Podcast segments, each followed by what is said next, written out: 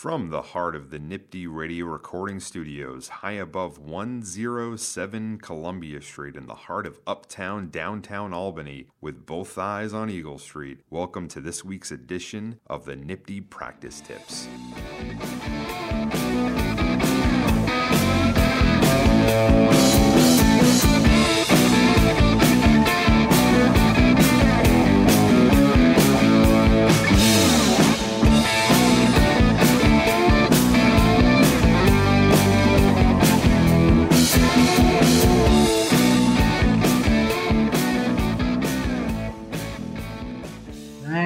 Johnny, and welcome everyone to this edition of the NYPTI Practice Tips coming to you from a very snowy and cold Albany, New York. Today we're going to be discussing Batson issues. So let's get started. The right of a citizen to serve on a trial jury is a civil right that is memorialized in both New York State and the federal constitutions. Both the people and the defense may violate the right of a prospective juror to sit. In New York, the right is found in the New York State Constitution, Article 1, Sections 1 and 11, and protected in the Civil Rights Law, Section 13. The parties to a criminal trial are given the unlimited right to challenge prospective jurors who are unqualified, known as challenges for cause. They are also given a limited number of peremptory challenges, which affords each side the opportunity to generalize about the potential biases of prospective jurors and strike those who they believe will be unfavorable to their position at trial. See Holland v. Illinois. However, the exercise of peremptory challenges is not boundless. The right to serve on juries is scrupulously honored by the courts as demonstrated by the holding in Batson v. Kentucky and its progeny. In Batson, the United States Supreme Court wrote that the Equal Protection Clause forbids prosecutors to challenge potential jurors solely on account of their race. Following the original Batson decision, the Equal Protection Clause of both our state constitution as well as the U.S. Constitution have been interpreted to prohibit both the people and the defense from exercising peremptory challenges in a racially discriminatory manner. See People v. Luciano and People v. Kern, both New York State Court of Appeals decisions. The holding in Batson was subsequently interpreted to apply to gender. See People v. Beretta and JEB v. Alabama ex rel, a U.S. Supreme Court decision, where the court wrote gender like race is an unconstitutional proxy for juror competence and impartiality. However, young persons are not considered a cognizable group. Whenever the defense makes a Batson motion, or the people make a reverse Batson motion claiming that the opposing party is exercising his or her peremptory challenges in a discriminatory fashion to exclude a protected class of individuals. The trial court must follow the following procedures. They are commonly referred to as the Batson three step test. In the first step, the moving party bears the burden of establishing a prima facie case of discrimination by the other party in the exercise of his or her peremptory challenges. If this burden is met, the court moves to the second step. Here, the non moving party must give a protected, class neutral reason for the use of each of the jurors challenged. The third step the burden shifts back to the moving party to demonstrate purposeful discrimination, and the court determines whether the reason or reasons given are merely a pretext for discrimination. In People v. Hecker, a Court of Appeals decision from 2010, the New York courts recapped the required three step procedure formulated in Batson.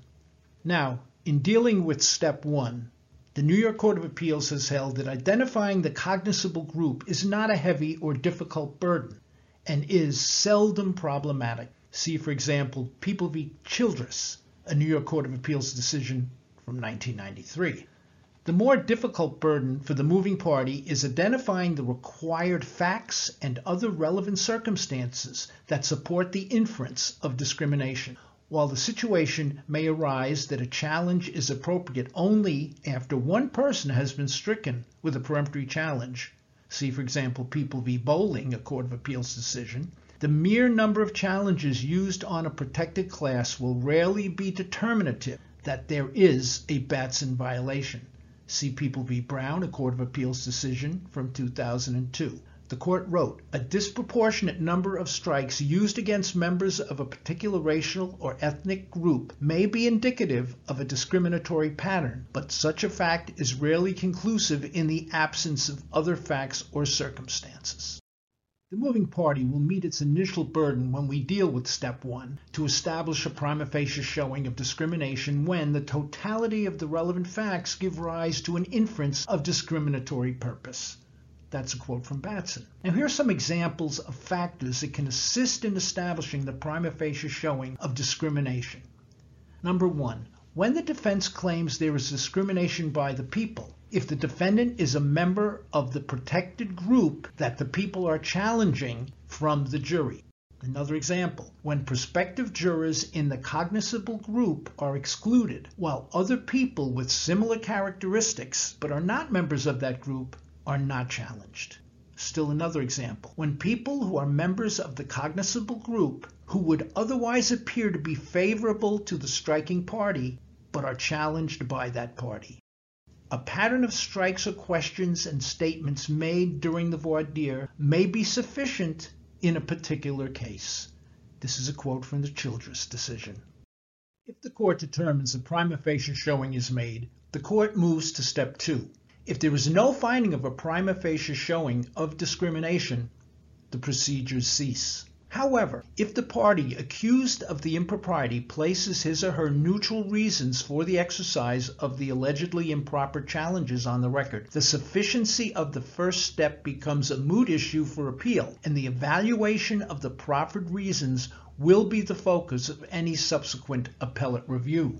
Consider, however, this very practical point. While you are not required to state your reasons on the record if step one is not met by the defense, often it will serve the best interests of your case as well as your appeals bureau to place your race protected class neutral reasons on the record. If an appellate court determines that the prima facie case was in fact established by the defense, and the trial court should have moved to step two procedures, but none was conducted at your trial, the case will be remanded for a hearing to determine if your reasons for the exercise of the peremptory challenges was proper. Such hearings are often difficult to conduct years after the verdict was returned. This point in mind, if you do not place on the record at the time of the Batson challenge your reasons for the exclusion of those jurors, you should be sure to keep a complete written record of all the reasons for the exercising of your peremptory challenges and keep copies both in your personal files as well as in the case file. This is especially significant in factual situations like the ones discussed above, where no reasons were placed on the record at the time of the initial challenge and the great deference given to the trial judge is not unlimited. When the court moves to step three, it must then determine if the proffered reasons are pretextual or not. The burden shifts back to the moving party to establish that the proffered, protected class neutral reasons are pretextual. The court must give the challenging party the opportunity to argue why the proffered reasons are pretextual and not simply deny the motion after hearing the neutral reasons. If, on the other hand, the court believes the reasons are pretextual, even before the moving party makes its argument, the court still must make a thorough record as to its reasons for granting the motion, and in fact must be sure that the record reflects that the moving party has in fact met its burden.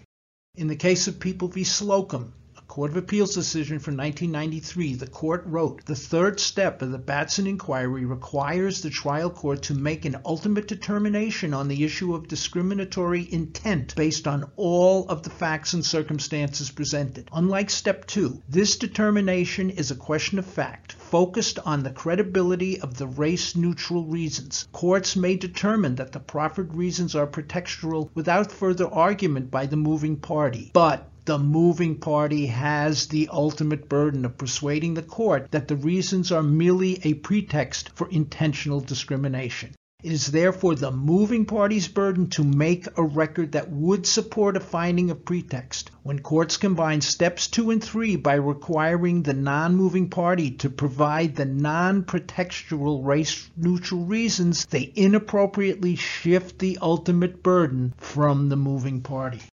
The appellate courts take the requirement that the trial courts go to step three after step two is finished very seriously. If the people are moving party and the court finds you have met your step one obligation in challenging the defendant's use of peremptory challenges, you must be sure that the court does not stop at step two and grant your motion before going to step three, even if the defense's proffered reasons are facially foolish. The burden shifts back to you as the original moving party once the defense presents protected class neutral reasons. You must establish in step three that the reasons proffered by the defense are pretextual. The record must reflect your step three arguments and the court's considered decision, including the identification of the nonverbal conduct exhibited by attorneys or jurors that the court factored into its making of his or her decision. This last point is very significant in many of Batson cases.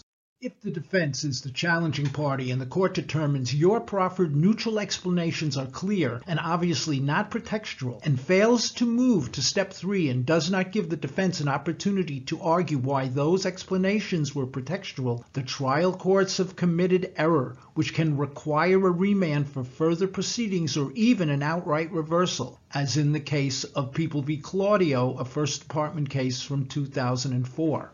In the Claudio case, the trial court, in a sense, cut the baby in half to fairly resolve the issue for both sides by seating one of the challenged jurors without making a determination as to the credibility of the prosecutor's explanation. In effect, the court impermissibly merged steps two and three together.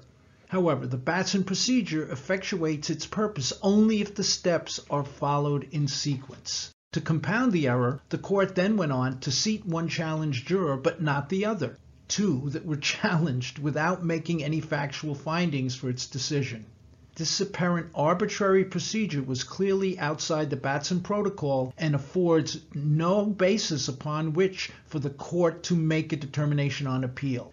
Now, normally, this case would be remanded for further findings. But in this particular case, the court noted such a remand is not practical here. The justice who presided over the voir dire is no longer on the bench, and it's over 11 years since the trial of its matter. Accordingly, the matter is remanded for a new trial. This obviously 11 years later would be a great difficulty for the people. So it is imperative that each one of these steps be followed according to the rules stated here.